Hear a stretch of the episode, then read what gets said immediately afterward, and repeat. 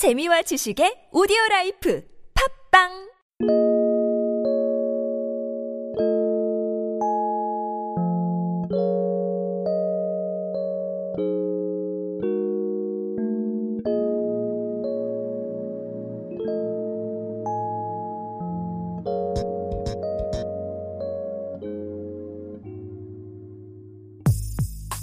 생각은 기술이다. 팟캐스트 강론 22번째 시간을 시작하겠습니다. 우리는 지난 몇 시간을 통해서 우리 뇌의 모양을 우뇌, 좌뇌, 전두엽으로 구분하여 상상하면서 메타인지의 세 가지 분야인 긍정의 메타인지, 생각의 메타인지, 판단의 메타인지 기능을 차례대로 살펴보는 과정에 있습니다. 그런데 생각은 기술이다 팟캐스트 첫 번째 강론에서 생각에는 높은 단계의 생각과 낮은 단계의 생각이 있다고 말씀드렸습니다. 높은 단계의 생각이 위에 제시된 세 가지 분야의 메타인지 기능을 말하고 있는데 이제 그 첫 번째 강론에서 제시된 세 가지 종류의 낮은 단계의 생각이 이 세 가지 분야의 메타인지에서 어떻게 나타나고 있는지 살펴보기로 하겠습니다. 먼저 우뇌 분야의 낮은 단계 생각은 우리의 느낌을 말해보는 생각으로 그 사람 어떻게 생각해? 라고 물었을 때 그냥 좋은데 라고 대답하는 경우라고 하였습니다. 여기에서 이 운의 분야의 높은 단계 생각인 긍정의 메타인지를 적용해 본다면 이것은 공감의 능력을 말하는 것으로 자신과 얘기하고 있던 그 사람, 즉, 그 상대방은 나에게 어떤 느낌을 가지고 있었을까를 생각해 보는 능력인 것입니다. 다음으로 좌뇌 분야의 낮은 단계의 생각이란 지난 여름 아프리카 여행에서 만난 사람 생각나? 라는 질문에서처럼 단순히 기억을 떠올린다는 의미에서의 생각이라고 하였습니다. 여기에서도 이 좌뇌 분야의 높은 단계 생각인 생각의 메타인지를 적용해 보면 그 아프리카 여행에서 만난 사람의 구조와 기능, 문제와 목적을 비교해 보며 가장 큰 문제는 무엇이었나를 얘기해 보는 능력이라 하겠습니다. 이제 마지막으로 전두엽 분야의 낮은 단계 생각이란 예를 들어 대한민국의 교육 정책이 어떻게 될 거라고 생각해? 라는 질문에 잘 되겠지 라고 답변을 함으로써 단순한 믿음의 표현을 하는 것을 낮은 단계의 생각이라고 하였습니다. 이러한 경우에도 전두엽 분야의 높은 단계의 생각인 판단의 메타인지를 적용해 보면 대한민국의 교육 정책의 가치가 학생들을 표준화된 시험 능력 지표를 만들어 놓고 거기에 얼마만큼 도달하는가를 측정하는 것이 옳은가? 아니면 학생 개개인이 가진 세 가지 분야의 메타인지 능력을 최대한 발휘해서 스스로 좋아하는 것, 잘하는 것, 옳은 것을 실천하는 능력을 배양해 주는 것이 옳은지 이렇게 가치의 충돌을 생각해 보는 것이 판단의 메타인지 능력인 것입니다. 지난주에 말씀드린 대로 앞으로 진행하게 될 판단의 메타인지 분야를 공부할 때는 팟캐스트를 듣는 여러분들도 앞에서 강의된 내용들을 재차 들어보는 것이 많은 도움이 될 것입니다. 오늘은 판단의 메타인지 제6단계 생각 도구인 관점에 대해서 보다 구체적으로 들어가 보겠습니다. 먼저 트럼피나르스가 제시한 일반주의와 특정주의라는 두 가지 관점에 대해서 살펴보도록 하겠습니다. 나중에 알게 되겠지만 일반주의와 특정주의라는 개념은 우리가 흔히 듣는 절대주의와 상대주의, 객관주의와 주관주의, 동기주의와 결과주의라는 개념들과 일맥상통하는 개념들인 것입니다.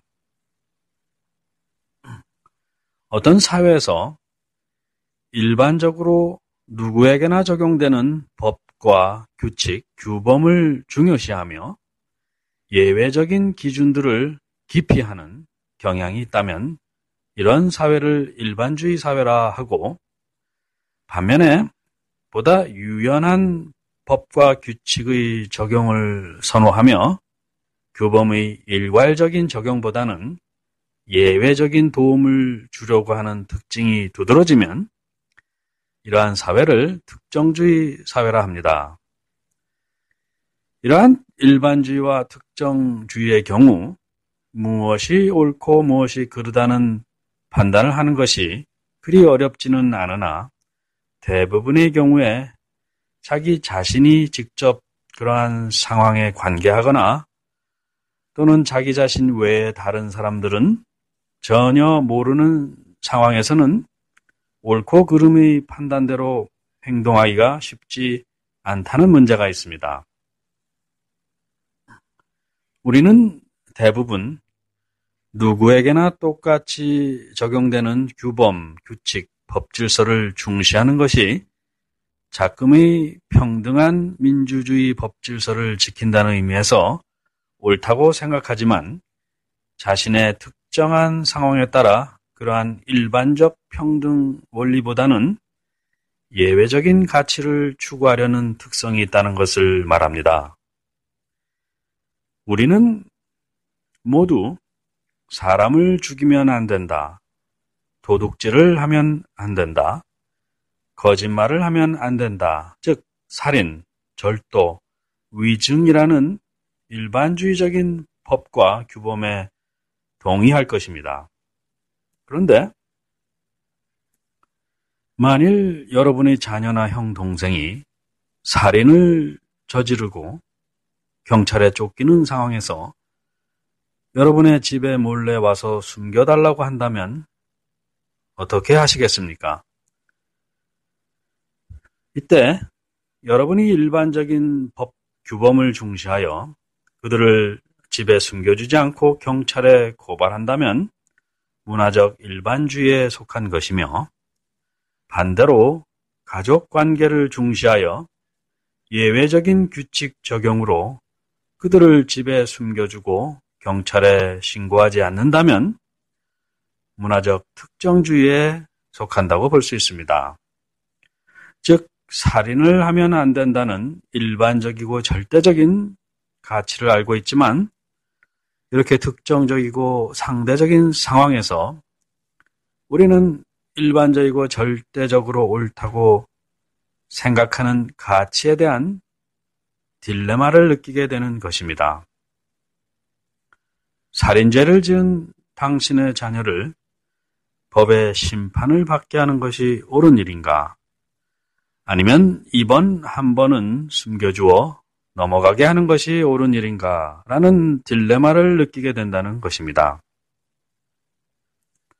또한 만약에 상황이 일제시대이고 극악한 폭정을 일삼는 일본 경찰들을 죽인 한 독립운동가가 피를 심하게 흘리며 쫓기는 상황에서 여러분의 집에 몰래 와서 숨겨달라고 한다면 어떻게 하시겠습니까?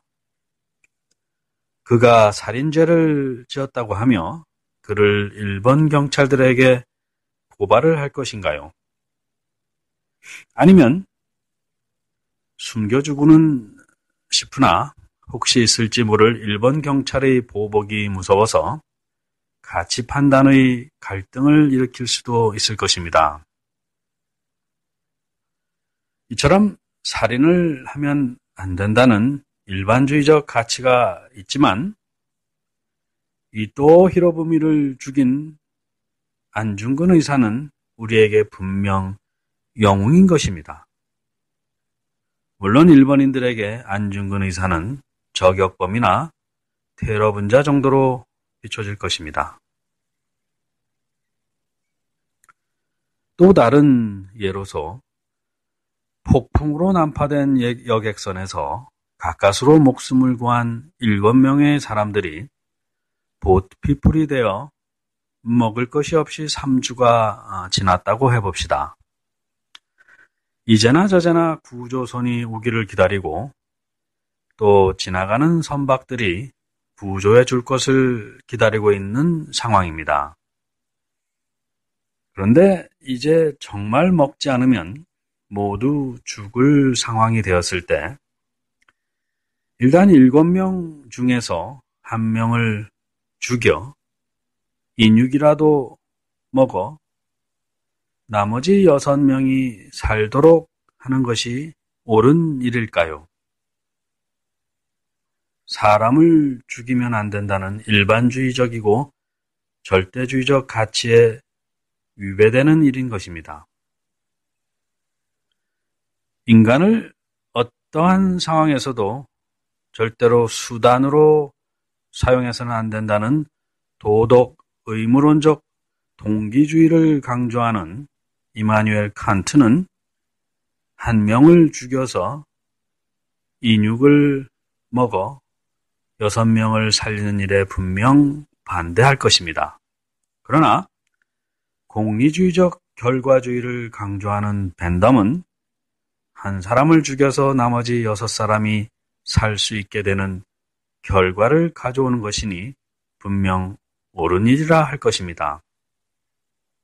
바꾸어 말해보면 칸트는 일반주의적이고 절대주의적인 인간 가치를 강조한 것이고 벤담은 특정주의적이고 상대주의적인 인간 가치를 강조한 것입니다.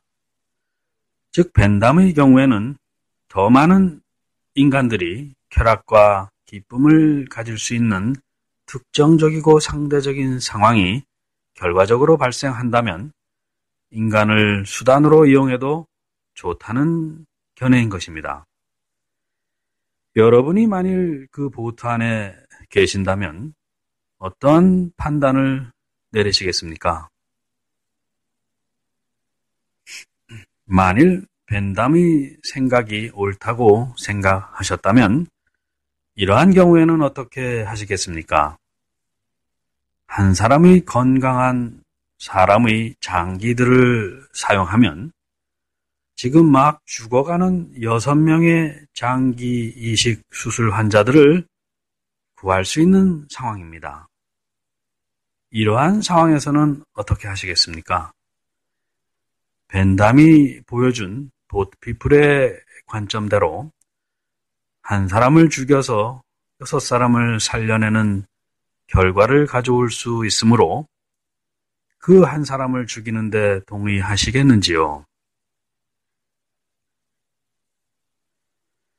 자금의 뉴스를 보면 인간의 일반적이고 절대적인 가치들이 무참히 집합하는 것을 봅니다.